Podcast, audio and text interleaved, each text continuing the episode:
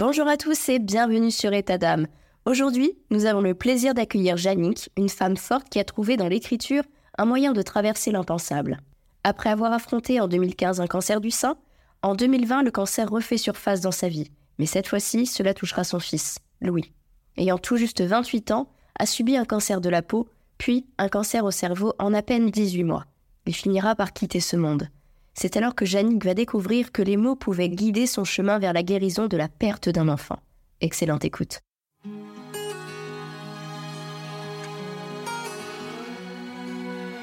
Bienvenue, cher auditeur, dans une toute nouvelle saison d'État d'âme.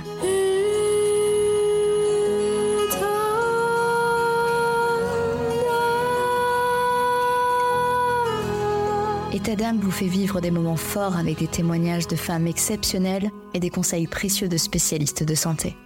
Mais cette saison, préparez-vous à être transporté encore plus loin par État d'âme Stories. Ce sont tout simplement des récits fictifs, des histoires captivantes qui vous bouleverseront, des situations auxquelles vous pourrez vous identifier. Ces histoires, façonnées par ma plume, vous plongeront au cœur des défis, des victoires et des émotions de la vie quotidienne des femmes, avec derrière chaque histoire un message important je vous invite à écouter attentivement, à apprendre et à grandir avec chaque épisode.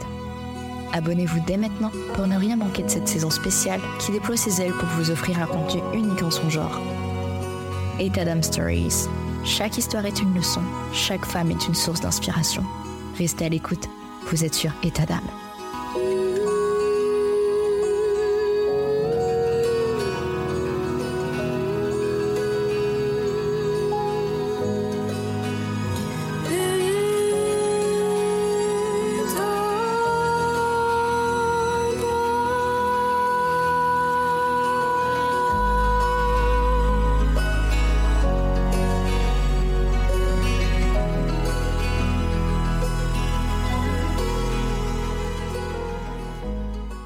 Merci beaucoup, Yannick, pour votre présence.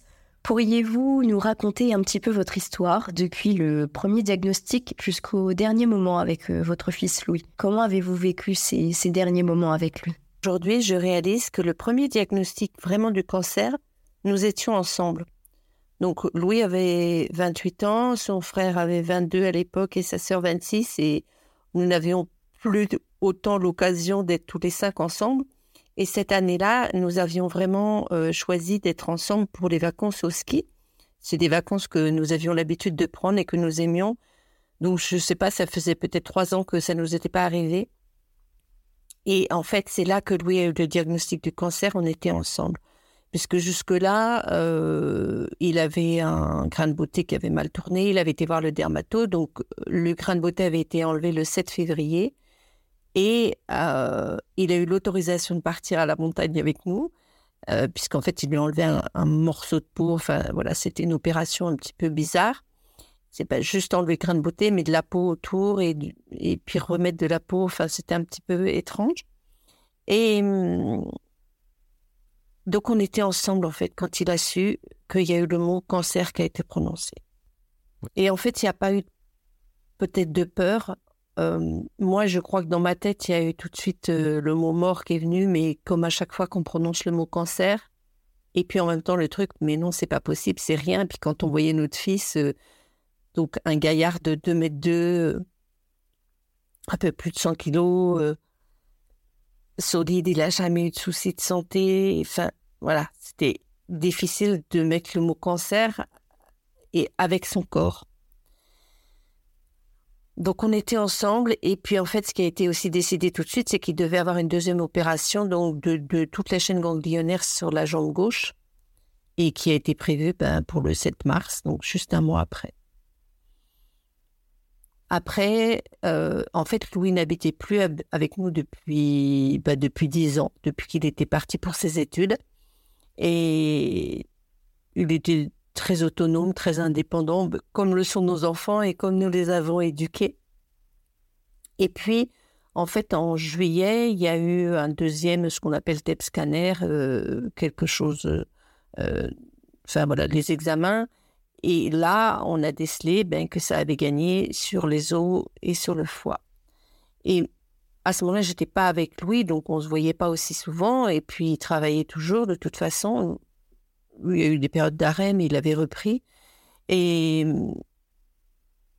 je crois, je me souviens d'un échange avec lui où j'étais un peu en panique en lui disant mais voilà, il va falloir changer ton alimentation, tu devrais peut-être faire ci, euh, peut-être que tu devrais venir à la maison. Enfin voilà, la mère a un petit peu paniqué, qui avait euh, plein de bons conseils. Et puis ben moi, voilà, j'étais dans l'énergétique, donc euh, je voyais aussi des possibilités en énergétique. Et là, il a été vraiment très clair. Il m'a dit maman, tu me laisses gérer. C'est bon, ça va. Tu me laisses gérer donc lui, je crois qu'il avait aussi à gérer ses propres émotions par rapport à ce qui lui arrivait. Et forcément, moi n'étant pas près de lui à ce moment-là, c'était pas très facile. Et bon, on s'est quand même vu régulièrement. Et je sais qu'en juillet 2019, euh, j'ai été le voir et mm, il avait une consultation chez l'oncologue. Il m'a pas laissé rentrer. En fait, l'oncologue était là puisque je, je sais pas, j'étais avec lui, j'étais venue et et donc, l'homme me dit, ben, madame, faut vous entrer. Puis Louis a dit, non, non, non, euh, non, non. Donc, il voulait pas que je sois là. Et en fait, quand il est sorti, il m'a dit, oui, euh, apparemment, euh, il y a des tâches, il y a quelque chose sur le, dans le cerveau, mais, mais c'est rien. De toute façon, c'est que des images pour l'instant. Lui, il avait à digérer l'information. Et en fait, il m'a demandé de laisser gérer. Et ce que je peux rajouter, c'est qu'en fait, Louis, non seulement il était autonome et indépendant, mais en plus c'était euh, un garçon posé, euh, très intelligent. Alors voilà ce qu'on appelle aujourd'hui un neuro atypique. À l'époque, on disait précoce. Euh, il avait eu de la dyslexie, mais il avait des capacités vraiment hors de l'ordinaire, extraordinaires. Et moi, j'avais entièrement confiance en lui c'était pas du tout quelqu'un qui cédait à la panique. Il analysait, il posait des trucs. Donc, quelque part, le fait de ne pas le suivre complètement médicalement et de le laisser gérer, c'était aussi avec une entière confiance. Une confiance dans ses capacités. Après, il avait des amis qui étaient euh, dans la pharmacie, la sœur d'un ami qui était médecin. Il travaillait lui-même dans un, un groupe pharmaceutique. Donc, il était très au fait et il ne se satisfaisait pas des, euh, compte rendu ou de ce que lui disait l'oncologue, parce que lui, il avait accès à d'autres recherches et pas les recherches euh, des gens lambda, mais des choses vraiment très techniques, très scientifiques. Et donc, il nous parlait de ça et, et voilà, nous, on avait confiance. Et puis, par rapport à son tempérament aussi, donc lui a toujours aimé les expériences extrêmes. Donc, j'avais confiance, j'avais entièrement confiance. À l'automne 2019, donc il a eu quand même une séance de rayons sur le cerveau. Et puis, à Noël, quand même, ce qui a été étrange, c'est que il nous a offert un cadeau à chacun. Donc, moi, une tasse, sa sœur aussi. Je sais plus ce qu'il a donné à son frère, à son père, mais je crois que c'était du parfum. Ce qui était assez inhabituel, quoi. Oui, il n'était pas très euh, expansif, cadeau, comme ça. C'était pas des choses euh, voilà, c'était pas sa façon d'exprimer son amour ou son affection. Et puis, je me souviens aussi qu'à ce moment-là, il a dit euh, Bon, on est 7 milliards sur Terre, euh, si je meurs, ça fera pas une grande différence. Moi, je lui ai répondu Bah, si, pour nous, ça ferait une grande différence. Donc, c'était comme une évocation, mais je crois que sa sœur, à qui j'en avais reparlé, qui était à côté, n'a pas percuté, n'a pas entendu. Et c'était peut-être comme un appel, mais c'était sans nous le dire véritablement. Et puis, de toute façon, on sait bien qu'on ne le sait pas. Euh, voilà. Euh, il n'y a aucun moment où il nous a dit il y a un pronostic vital qui est engagé. On n'a jamais utilisé ces mots-là. Par contre, en février-mars 2020, euh, là, il dit ben voilà, les résultats sont pas bons. C'est-à-dire qu'en fait, les résultats étaient bons d'un côté puisque ça avait disparu dans les os et dans le foie, mais par contre, ça avait gagné au cerveau. Donc à ce moment-là, moi, j'ai passé euh, quelques jours avec lui parce qu'il avait euh, eu une petite crise d'épilepsie, donc il n'était pas tranquille pour conduire et, voilà, il préférait que je sois là. Donc en même temps, très indépendant, très autonome et en même temps acceptant aussi notre présence. Et puis bah, après, il y a eu en plus l'histoire du confinement qui est venu là-dessus, qui en fait a permis que son frère euh, rentre de l'étranger où il était en Erasmus. Donc son frère après euh, a pris la relève après moi et il a été avec lui pendant, je sais plus, trois semaines à moi. Et après, ben, sa sœur, qui était juste au chômage à ce moment-là, ben, a aussi pris le relais, donc pour être un peu le garde-malade, mais à aucun moment ne penser à sa mort. C'est pour ça enfin, on n'était pas inquiet. Il ne nous cachait pas les choses, mais il avait besoin de lui de les digérer avant de nous les dire. Et puis, quand on le voyait, oui, il était fatigué, oui, il y avait eu ce phénomène un peu d'épilepsie, mais, euh, mais voilà quoi. Alors, il s'était quand même mis à l'alimentation cétogène, c'est-à-dire où on supprime le gluten. Et, et puis, c'était aussi une période un petit peu étrange avec euh, le confinement. Lui, alors, euh, travailler en télétravail, ça n'intéressait pas. Il était responsable technique là dans une usine travailler en ligne, euh, c'était pas intéressant pour lui. Donc c'était une période quand même étrange et qui nous a permis aussi cette proximité avec lui d'être là. Je lui avais proposé de venir à la maison, mais en fait, tous ses amis étaient euh, euh, sur place chez lui. Il y avait l'hôpital, il y avait tout.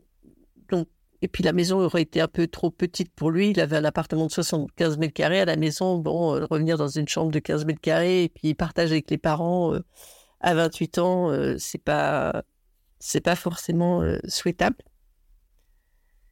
Et puis euh, bah, début juillet, en fin juin, mi-juin, il avait son anniversaire et là, en fait, je savais qu'il avait des résultats, qu'il attendait des résultats le 11 juin. Et puis finalement, il a choisi aussi de rester seul. Il y avait son anniversaire qui arrivait. Il n'a pas voulu que je revienne. Il m'a dit non, c'est bon, j'ai des potes qui vont venir. Et c'est là qu'il a eu les résultats. Euh, il m'a dit c'est pas bon. Et je l'ai su parce qu'en fait, il ne m'a pas appelé le soir euh, des résultats. Je savais qu'il devait les recevoir. Il ne m'a pas non plus appelé le lendemain.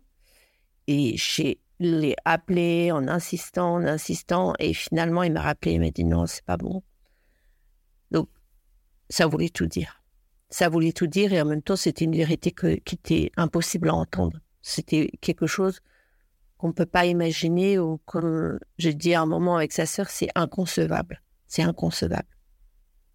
On ne peut pas aller vers la fin. Donc le jour de son anniversaire, je l'ai appelé, je lui ai dit, écoute, je te souhaite de vivre euh, jusqu'à 82 ans, parce que donc c'était ses 28 ans, je ne savais pas quoi lui dire. Euh, on avait ce truc qui était là, qui n'était pas dit, mais qui était euh, gros comme le nez au milieu de la figure et que on savait sans vouloir le savoir. Euh, c'était pas imaginable. Et puis on ne pouvait pas le voir parce que il n'était pas malade. Enfin, ça ne se voyait pas cette maladie. Ça ne se voyait pas. C'était des résultats. Oui, il y avait la fatigue. Oui, il y avait quelques symptômes. Et puis par contre, début juillet, on attendait euh, pour euh, qu'il fasse des rayons. Et là, c'était un petit peu bizarre. Il répondait pas trop au téléphone. Et finalement, son frère est parti le voir pour le week-end. Et, puis, en fait, bah, son frère a trouvé qu'il était en train de vomir tous les matins qu'il avait des, confusions euh, spatio-temporelles. Donc, moi, du coup, je suis arrivée. Et, et puis, il y a eu aussi euh, sa sœur qui est venue après, qui a pris un relais. Enfin, on s'est organisé. Euh, et quelque part, toute cette histoire de confinement, de Covid nous a servi parce qu'on a eu, on avait beaucoup plus de disponibilité. Bon, moi, il faut savoir que je travaille en indépendante, mon mari aussi, donc ça a donné un peu plus de, liberté aussi. Et, et puis, en fait, le 11 juillet, il a été hospitalisé euh, parce qu'il avait des douleurs épouvantables dans la tête. Il s'était endormi pour la sieste et en fait, il se réveillait pas. Et puis, après, il y a eu les rayons qui ont commencé. Donc là, moi, là, à partir du 14 juillet, j'étais auprès de lui tous les jours. J'habitais chez lui et puis je venais le voir à l'hôpital. Et puis en fait, euh, le 26 juillet, il a eu des convulsions. Donc moi, je ne savais absolument pas ce que ça voulait dire. Euh, en fait, notre quelque part notre naïveté médicale, parce que mon mari et nos enfants ne savaient pas tellement plus euh, tous les termes, nous a quelque part préservés.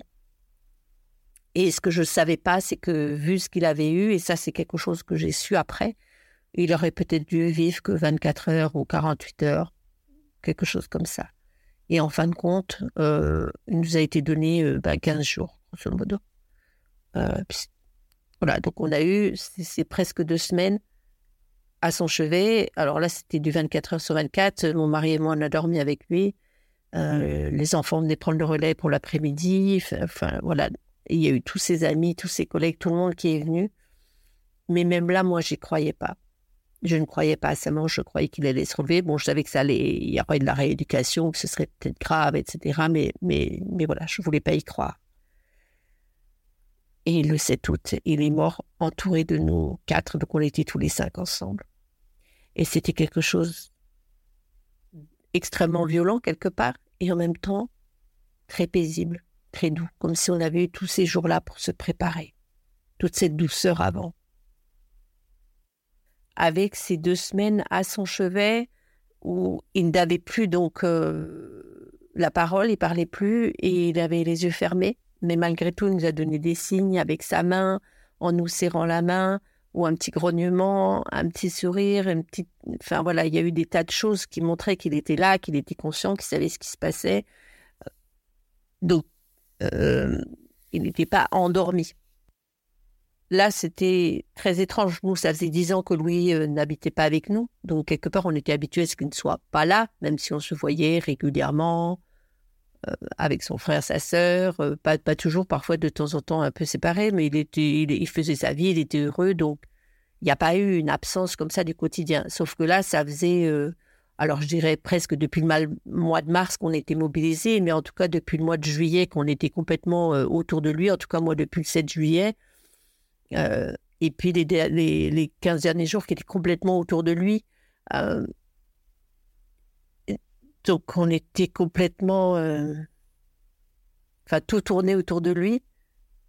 C'est vrai que c'est étrange et en même temps, bah, faire face à l'absence, euh, en fait, ce qui est terrible, c'est que en même temps, les premiers moments après sa mort, on est dans des considérations ultra pratiques.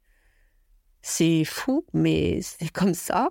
Donc la première chose pour moi qui était hyper importante et qu'on avait quand même un petit peu évoqué avant, c'est que on allait ramener son corps à la maison. On n'allait pas le mettre dans un funérarium et puis c'était un changement de département. Donc, on avait la chance d'avoir dans nos relations, comme un collègue de mon mari qui est menuisier et pompe funèbre et qui est vraiment, qui a été adorable.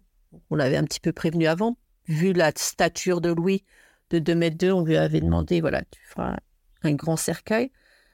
Euh, donc, on, est parti dans ces considérations pratiques de faire ramener le corps à la maison, euh, de se dire, bon, ben voilà, il faut rentrer. Ça faisait 15 jours qu'on n'était pas à la maison, que la maison était vide. Euh, refaire des courses, préparer l'enterrement parce que, ben voilà, Louis, il avait beaucoup d'amis, on a une très grande famille, donc euh, il y allait avoir environ 100, 150 personnes à accueillir à la maison. Il faisait très chaud, donc on ne pouvait pas attendre trop. Donc il est mort le vendredi, l'enterrement était le mardi, donc on était rempli de ça. Et ça, ça s'est passé aussi avec ses très très bons amis que j'appelle maintenant ses frères. Euh, ça s'est passé vraiment, euh, on était ensemble en fait, on n'était pas seuls. Donc au départ, il n'y a pas l'absence en fait, parce qu'on est là encore liés par tout ce qu'on vient de vivre. Euh, personne n'a encore repris le travail. Je sais que ses meilleurs amis, ils, ils, ont quitté leur job, ils sont venus, ils étaient là à l'hôpital tous les jours avec nous. Donc il n'y a pas tout de suite l'absence. On ne comprend pas. On est encore, nous, on est ensemble et on, est quelque part tous liés autour de Louis. Et c'est que après l'enterrement, et puis finalement, bah, après l'enterrement, deux jours après, on a fait un peu des prolongations parce qu'on a été vidé son appartement. Euh, donc, je disais que Louis était un être atypique et son appartement était aussi très atypique avec euh, tout un tas de bazar dedans. Il bricolait, il, euh, il il étudiait plein de choses, donc il y en avait dans tous les sens. En plus, qu'on avait un petit peu campé dans son appart. Donc, on a joué ces prolongations-là. Ça a duré euh, trois jours, le déménagement. Euh, après, nous, on a aussi dû euh, faire de la place dans la maison pour mettre tout ça. Et puis, son frère est reparti que début septembre, je crois, et puis sa sœur aussi sont repartis qu'en septembre, en fait, à 15 jours d'intervalle. Donc, c'est là que ça a commencé, en fait. Au départ, on était encore imprégné de tout ça, je dirais les deux, trois, quatre semaines après sa mort. Euh, ça s'est fait graduellement. Euh, au bout d'un moment, on a commencé à remanger un peu des repas, à, à parler de leur vie à eux, le, le plus jeune qui partait pour ses études dans une autre ville, une autre fille qui avait trouvé un, qui avait un autre travail et qui partait plus loin. Donc, ça a pris un peu de temps. On, ne réalise pas l'absence au départ parce qu'on est prise dans toutes ces choses d'organisation aussi. on est comme, pour moi, dans un espace irréel. J'étais dans quelque chose d'irréel. Et l'absence, elle se ressent après. Quand on se dit, mais non, mais ça va être plus jamais. Quand aux vacances suivantes, euh, il vient pas. Quand euh, à Noël, il vient pas. Quand, quand on fait des fêtes et qu'il vient pas. Quand j'ai envie de l'appeler, puis que ben, c'est possible, quoi. Euh, c'est là qu'elle vient l'absence. Elle vient après, elle vient dans la durée, en fait. Et même encore maintenant, là, ça fait plus de trois ans et, et elle devient encore plus longue. Là aussi, ouais, non, mais c'est vrai, quoi, il va pas revenir. Parlez-nous de l'importance de l'écriture dans votre processus de deuil. En quoi cela a-t-il été comme euh, un, refuge pour vous, si je puis dire? À côté de toute ce, euh, cette agitation, on va dire, pratique, pragmatique d'organisation que, que nous avons dû faire, il y avait tout ce qui se passait à l'intérieur et une des premières choses qui est venue dès le lendemain de sa mort, pour moi, c'était l'écriture pour parler le jour de l'enterrement. Il fallait bien que quelqu'un dise quelque chose. J'avais l'habitude des enterrements. Euh, j'ai une grande famille, mes parents étaient déjà morts, j'ai eu des oncles et tantes, j'ai eu un cousin. Enfin, voilà, c'était pas quelque chose euh, d'étranger pour moi, la mort. Donc, je savais qu'il y avait des oraisons funèbres qui se disaient, récapitulatif de la vie des personnes. Euh. Et en fait, je me suis mis à écrire. Et puis moi, j'étais aussi dans un processus, euh, même si j'avais pas voulu voir cette mort, même si euh, je croyais en, en qu'il y aurait un miracle jusqu'au dernier moment, j'étais dans un processus de gratitude depuis que, en 2015, j'ai eu un cancer. Et à ce moment-là, j'avais posé une question qui était quel est le trésor caché ici que je ne vois pas encore? C'était une question que je posais pour, pour m'apaiser, en me disant si ça c'est possible, si, si vraiment j'ai ce truc-là dans ma vie, c'est qu'il y a forcément quelque chose à apprendre, à grandir de ça.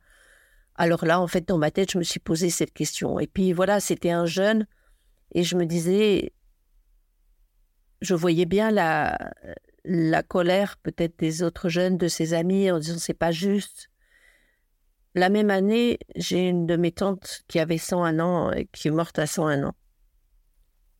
Et puis une cousine qui est morte à 42 et l'autre à 72. Et Louis, 28 ans. Pour moi, c'est pas juste ou injuste. Il y a quelque chose à apprendre de ça.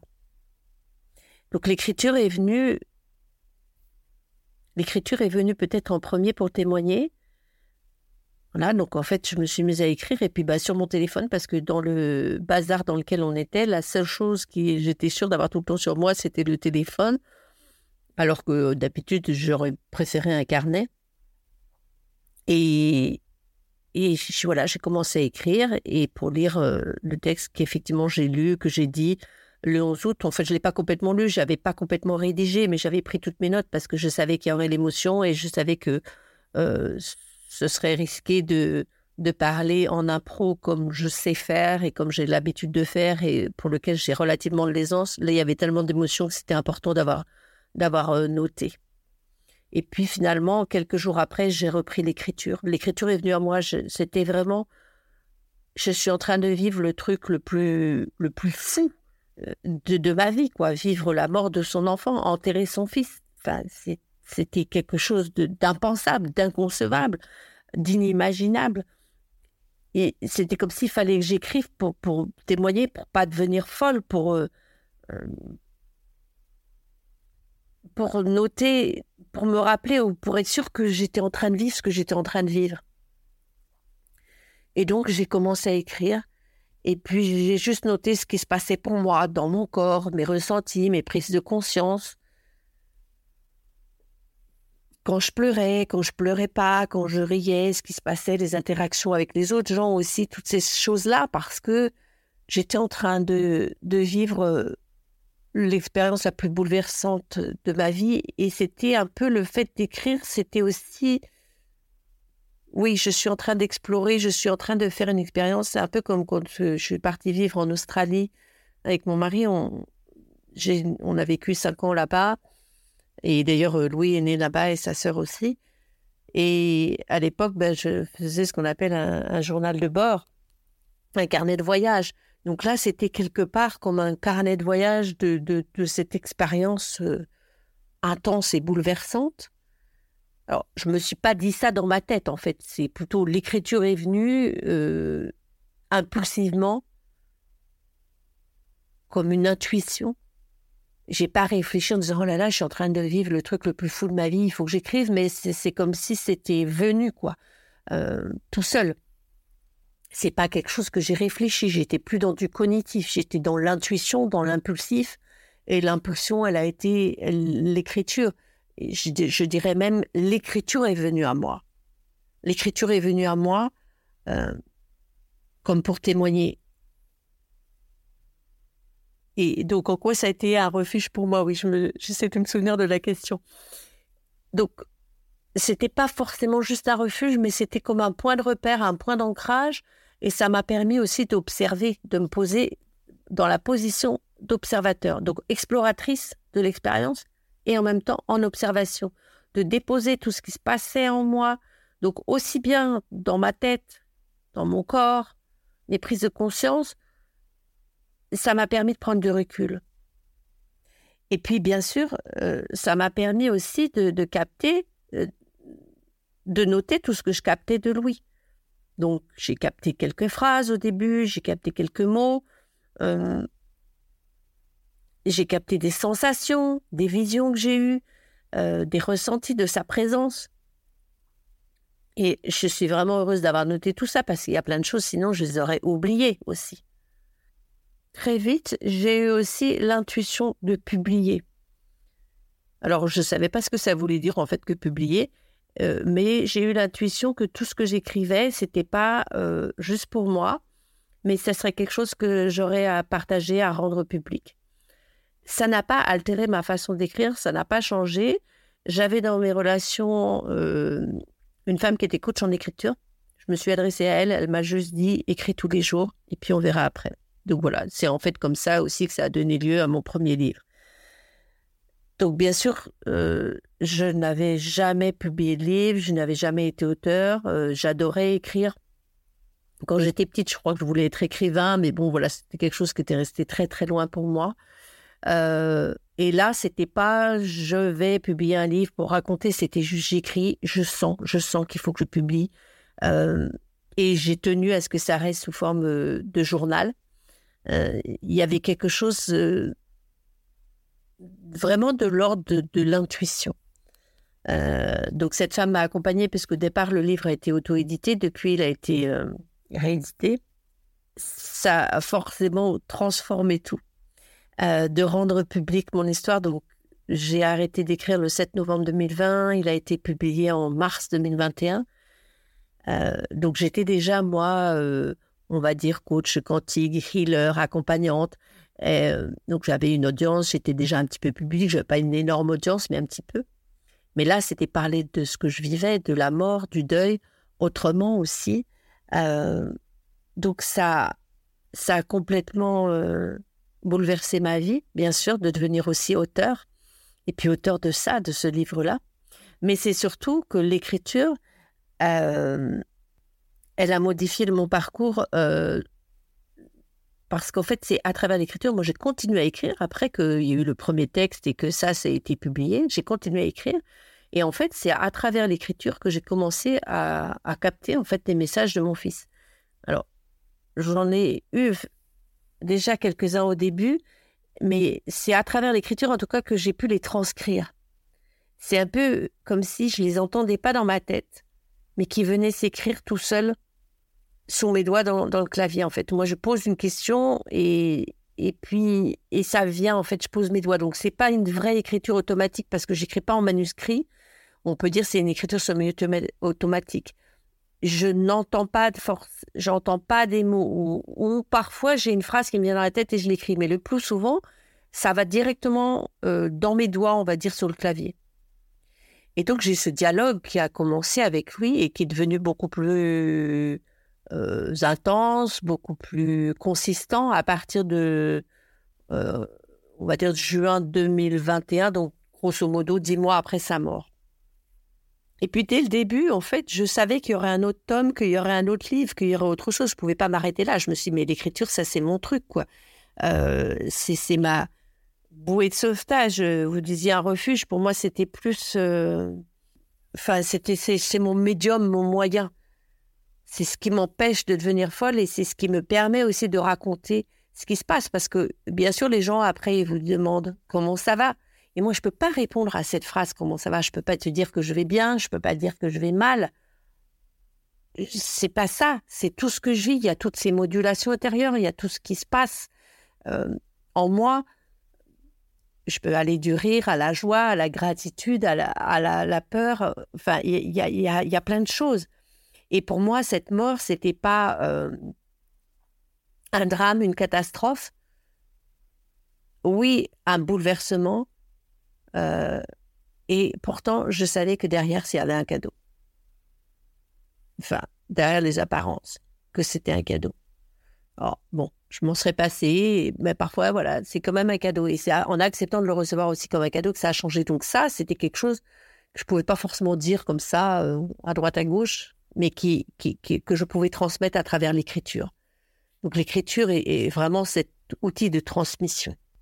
Et puis en continuant donc ce, dialogue avec lui, euh, eh bien la, le deuxième livre qui s'est profilé, euh, enfin entre temps il y a eu un cahier des questions là qui est paru en mars 2023,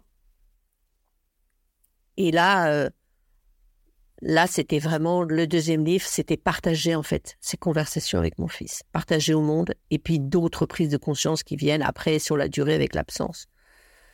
Donc il vient de paraître en fait. Là, il vient de paraître euh, euh, juste là, la mi-novembre. Et il s'appelle L'Envolée. Et ça, c'est vraiment un pas de plus.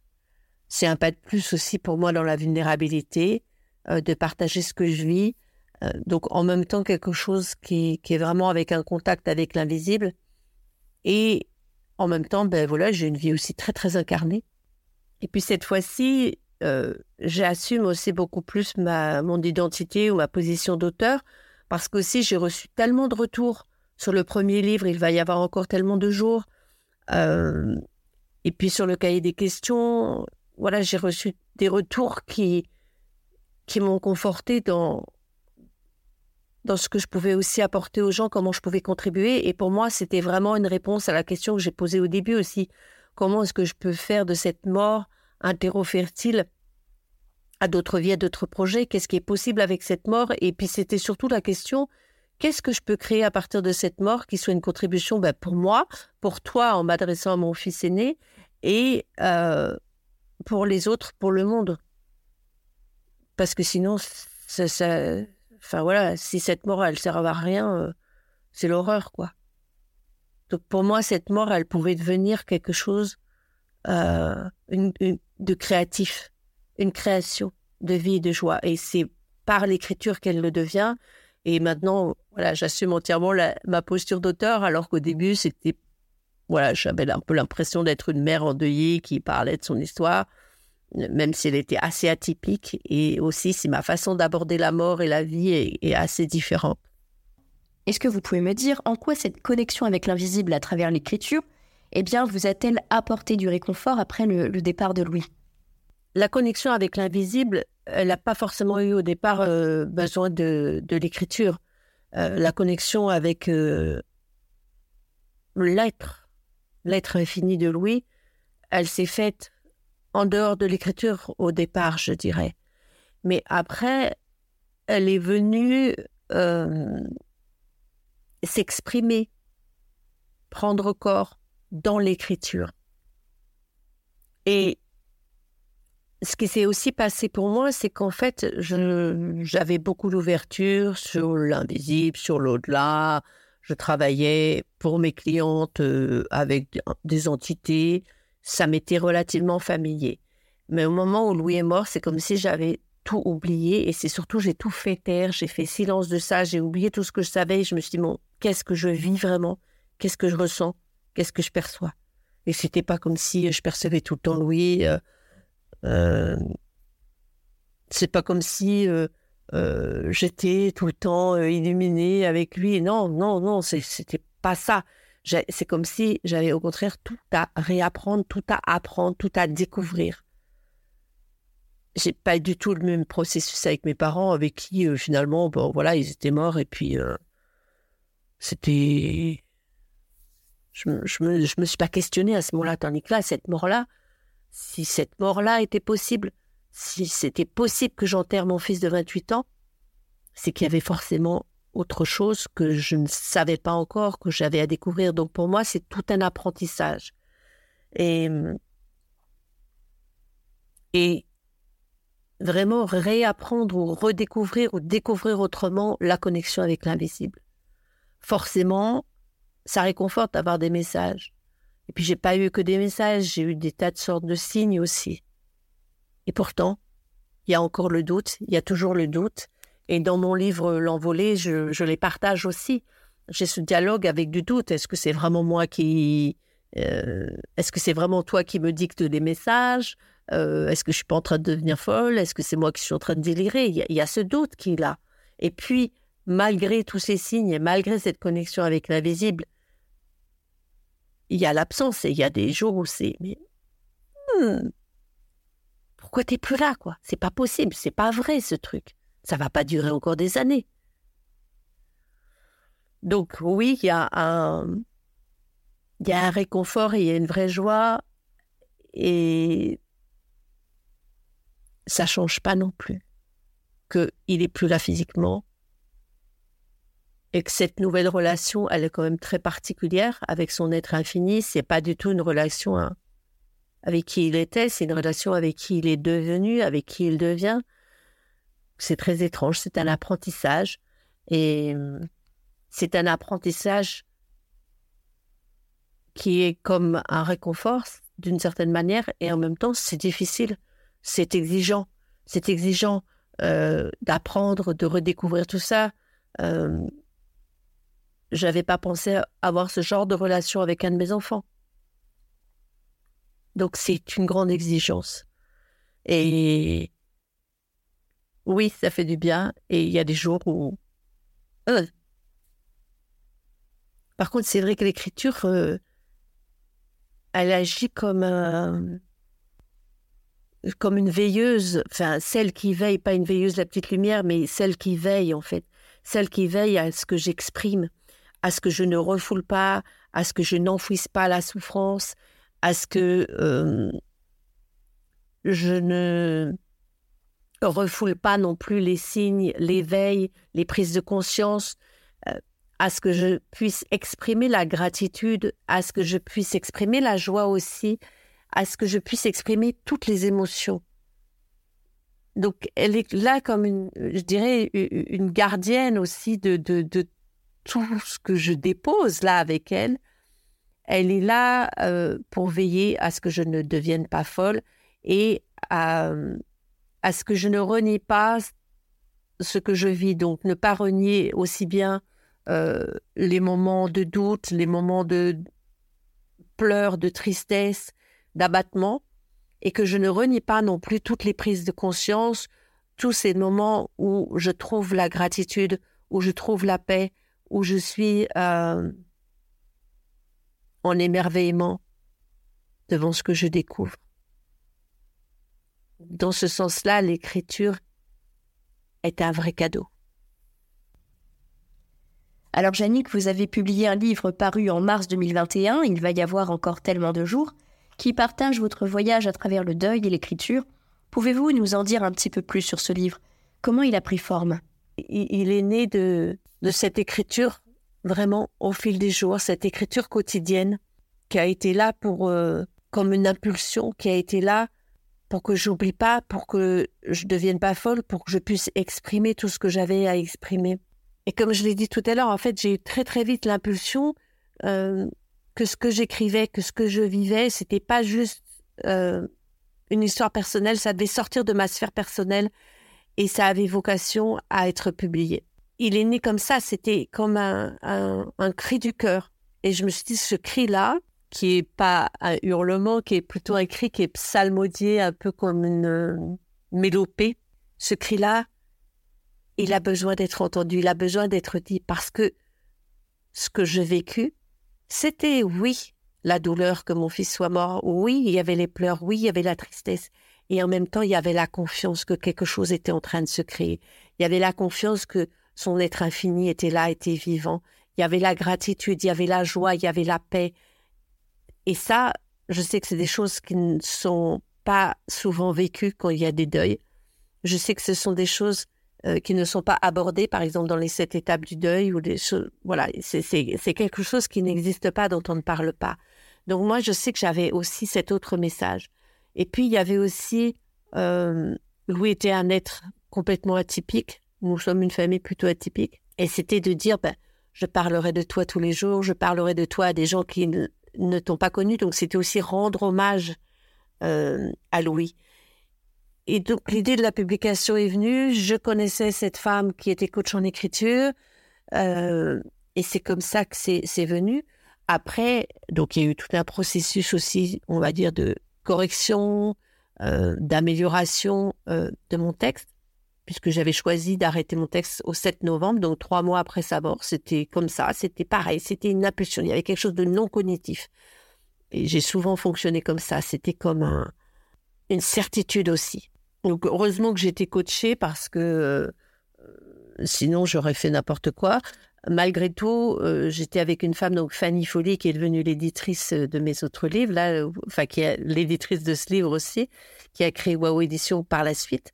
À l'époque, elle m'a simplement aidé dans le, dans le processus d'écriture et aussi euh, dans le processus d'édition, parce que là, je connaissais rien, même si c'était de l'auto-édition, donc ça, ça a été vraiment un très bel accompagnement. Mais quand au départ, elle m'a dit, Maintenant, tu vas laisser reposer ton texte pendant 15 jours, tu touches pas. C'était très, très délicat, très douloureux. Alors, cette femme, elle est aussi psychologue à la base, donc heureusement, elle avait la délicatesse qu'il fallait. Euh, puisque c'était pas juste j'écris un livre, c'était voilà, je sors mes tripes. Il y a eu ce processus-là, il y a eu les bêta-lecteurs, elle m'a fait trouver 10 bêta-lecteurs, il y a eu les retours. Euh, et j'ai su aussi qu'il fallait que ça reste sous forme de journal parce qu'à un moment, elle m'a posé la question. Elle m'a dit Est-ce que tu veux laisser ça sous forme de journal? Et j'ai dit Oui, ça doit rester comme ça, un peu, un peu brut, euh, un peu brut de décoffrage pour que les personnes aussi puissent suivre euh, ces ondulations, on va dire, c'est des vagues qui viennent, toutes les vagues émotionnelles, ces passages qui se passent dans la journée. À un moment, ça va bien, à un autre moment, euh, je suis complètement exaltée de gratitude et puis euh, euh, trois minutes après, je pleure. Donc, c'était pouvoir vivre aussi au fil des jours ce qui est, ce qui est, ce qui est là. Et en fait, c'était extraordinaire après parce que j'ai eu des retours. Des gens me dit mais c'est incroyable, comment tu as réussi à exprimer les émotions. Et aussi des, beaucoup de gens qui m'ont dit mais en fait, vous mettez en mots ce que j'ai ressenti, ce que j'ai vécu à la mort de mon enfant.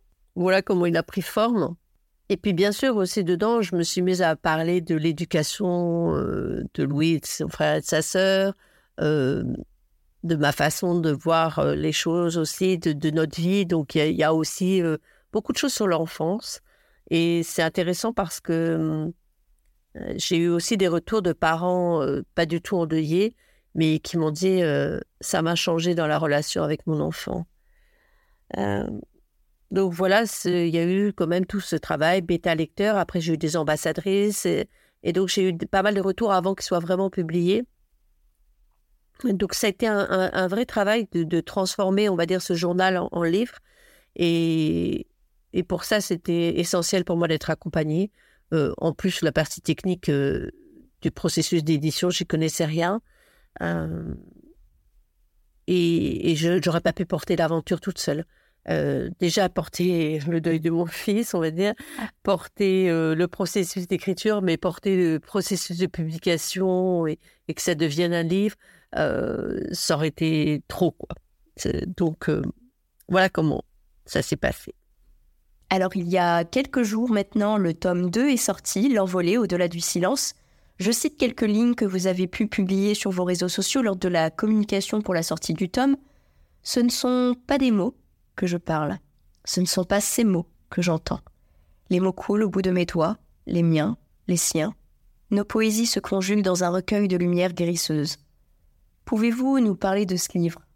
Que vont y retrouver les lecteurs qui vont l'acheter? Ma façon d'écrire est dans l'envolée, il y a cette poésie et effectivement euh, nos mots qui se conjuguent, donc les mots de, que je reçois de, de mon fils aîné que maintenant j'appelle l'envolée.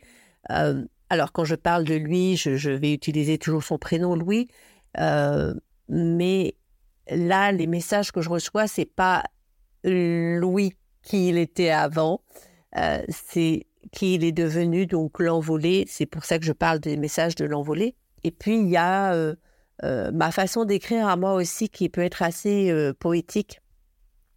Il y a cette harmonie qui se crée entre ces messages et mes propres réflexions, prises de conscience et tout ce que peut être la vie après la mort euh, d'un enfant et puis sur la vie en général en fait.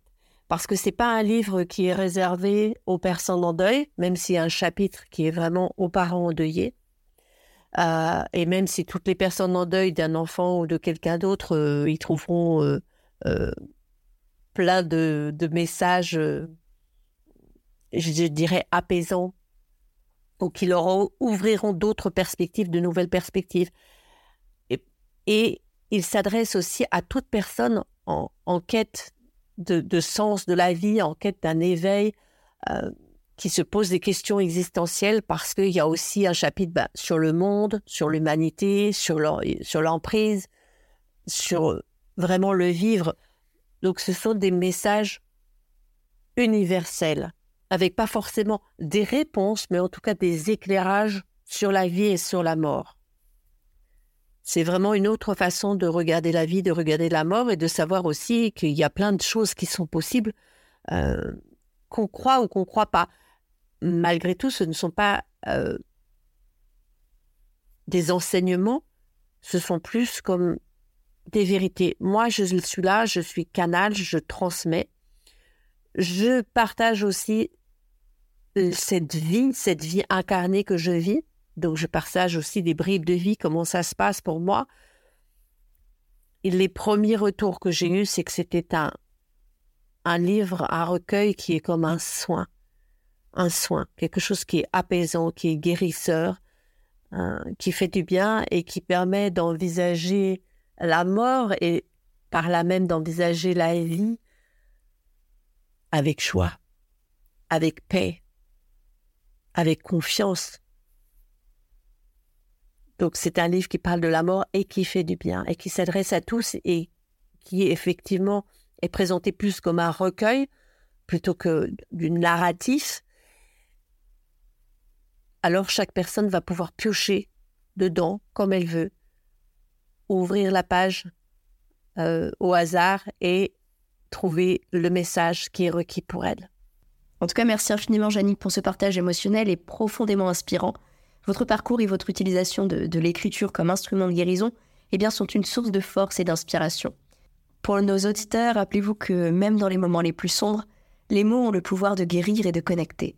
N'oubliez pas de suivre le compte Instagram Jannick Dumais pour plus de ressources et de soutien et découvrir ses livres. Merci à tous pour votre écoute et à bientôt pour un nouvel épisode. Vous étiez sur État d'âme, le podcast où chaque femme est unique mais certains parcours de santé s'entremêlent. À très vite, prenez soin de vous.